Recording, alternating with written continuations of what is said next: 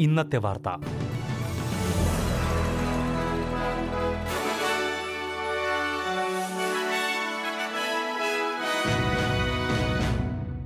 നമസ്കാരം. S B S Malayalam ഇന്നത്തെ വാർത്തയിലേക്ക് സ്വാഗതം. ഇന്ന് രണ്ടായിരത്തി ഇരുപത്തിരണ്ട് മാർച്ച് ഏഴ് തിങ്കൾ.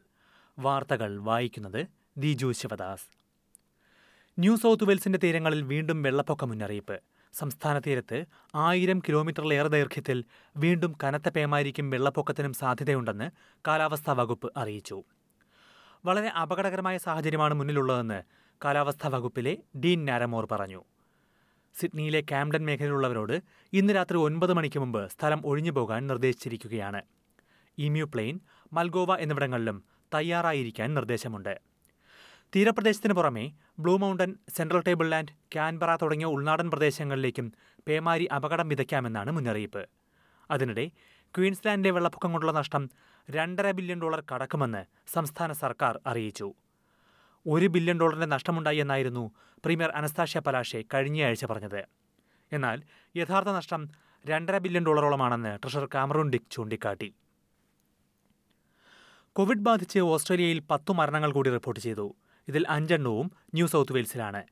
വിക്ടോറിയയിൽ രണ്ടും Queensland Western Australia Northern Territory എന്നിവിടങ്ങളിൽ ഓരോ മരണവുമുണ്ട്.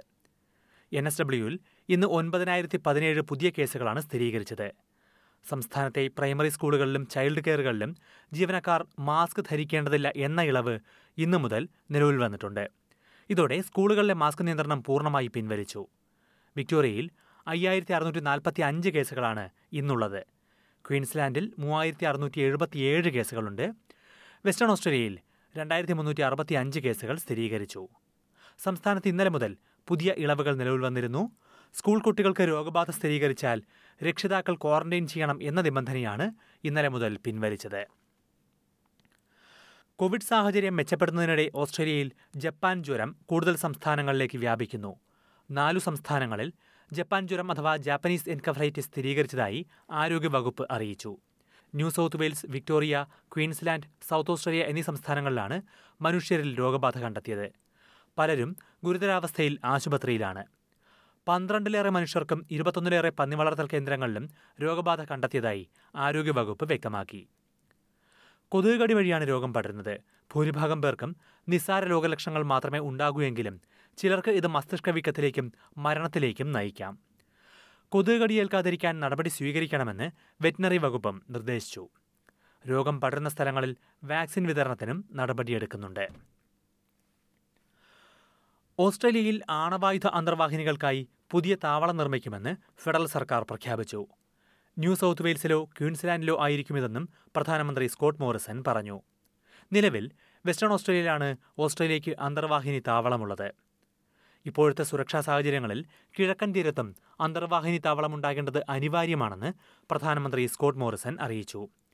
ബ്രിസ്ബൻ പോർട്ട് കംബ്ല ന്യൂകാസിൽ എന്നീ സ്ഥലങ്ങളാണ് ഇതിനായി കണ്ടെത്തിയിരിക്കുന്നത്. എട്ട് ആണവായുധ അന്തർവാഹിനികൾ കൂടി ഓസ്ട്രേലിയ വാങ്ങുന്നുണ്ട്. പുതിയ താവളമായിരിക്കും ഇതിന്റെ ആസ്ഥാനം. കുറഞ്ഞത് പത്ത് ബില്യൺ ഡോളർ മുടക്കിയാകും പദ്ധതി നടപ്പാക്കുകയെന്നും സ്കോട്ട് മോറിസൺ അറിയിച്ചു. വെള്ളിയാഴ്ച അന്തരിച്ച ക്രിക്കറ്റ് താരം ഷെയ്ൻ ബോണിന്റെ മൃതദേഹത്തിനൊപ്പം ആംബുലൻസിൽ കയറിയ ജർമ്മൻ വനിതയെക്കുറിച്ച് തായ്ലൻഡ് പോലീസ് അന്വേഷണം തുടങ്ങി. തായ്ലൻഡിലെ ഒരു ലക്ഷറി റിസോർട്ടിൽ വെച്ചാണ് ഷെയ്ൻ ബോൺ മരിച്ചത്. ഹൃദയാഘാതമാണ് മരണകാരണം എന്നാണ് പ്രാഥമിക റിപ്പോർട്ടുകൾ. മൃതദേഹം വഹിച്ചിരുന്ന ആംബുലൻസിനുള്ളിൽ നാൽപ്പത് സെക്കൻഡോളം ഈ സ്ത്രീ ഒറ്റയ്ക്കുണ്ടായിരുന്നു. കയ്യിൽ പൂക്കളുമായാണ് സ്ത്രീ ആംബുലൻസിൽ കയറിയത്. ഇവരെ പോലീസ് ചോദ്യം ചെയ്തു. ഷെയ്ൻവോണിന്റെ ആരാധികയാണ് താനെന്നാണ് ഇവർ പോലീസിനോട് പറഞ്ഞിട്ടുള്ളത്. പ്രധാന നഗരങ്ങളിലെ നാളത്തെ കാലാവസ്ഥയോട് നോക്കാം. സിഡ്നിയിൽ കനത്ത മഴയ്ക്കു സാധ്യത പ്രതീക്ഷിക്കുന്ന കൂടിയ താപനില ഇരുപത്തിനാല് ഡിഗ്രി സെൽഷ്യസ്. മെൽബണിൽ രാവിലെ മഴ ഇരുപത്തിരണ്ട് ഡിഗ്രി ബ്രിസ്ബനിൽ തെളിഞ്ഞ കാലാവസ്ഥ മുപ്പത്തിനാല് ഡിഗ്രി. പെർത്തിൽ തെളിഞ്ഞ കാലാവസ്ഥ മുപ്പത്തിനാല് ഡിഗ്രി അഡലേഡിൽ ഭാഗികമായി മേഘാവൃതം ഇരുപത്തിനാല് ഡിഗ്രി. ഹോബാട്ടിൽ മേഘാവൃതം പതിനേഴ് ഡിഗ്രി ക്യാൻബറയിൽ മഴയ്ക്കു സാധ്യത ഇരുപത്തിയൊന്ന് ഡിഗ്രി. ഡാർവിനിൽ മഴയ്ക്കു സാധ്യത മുപ്പത്തിമൂന്ന് degree Celsius. S B S Malayalam ഇന്നത്തെ വാർത്ത ഇവിടെ പൂർണമാകുന്നു. ഇനി നാളെ വൈകിട്ട് ആറു മണിക്ക് അടുത്ത വാർത്താ ബുള്ളറ്റിൻ കേൾക്കാം. ഇന്നത്തെ വാർത്ത വായിച്ചത് Diju Sivadas. SBS SBS SBS SBS SBS SBS Malayalam. ഇന്നത്തെ വാർത്ത.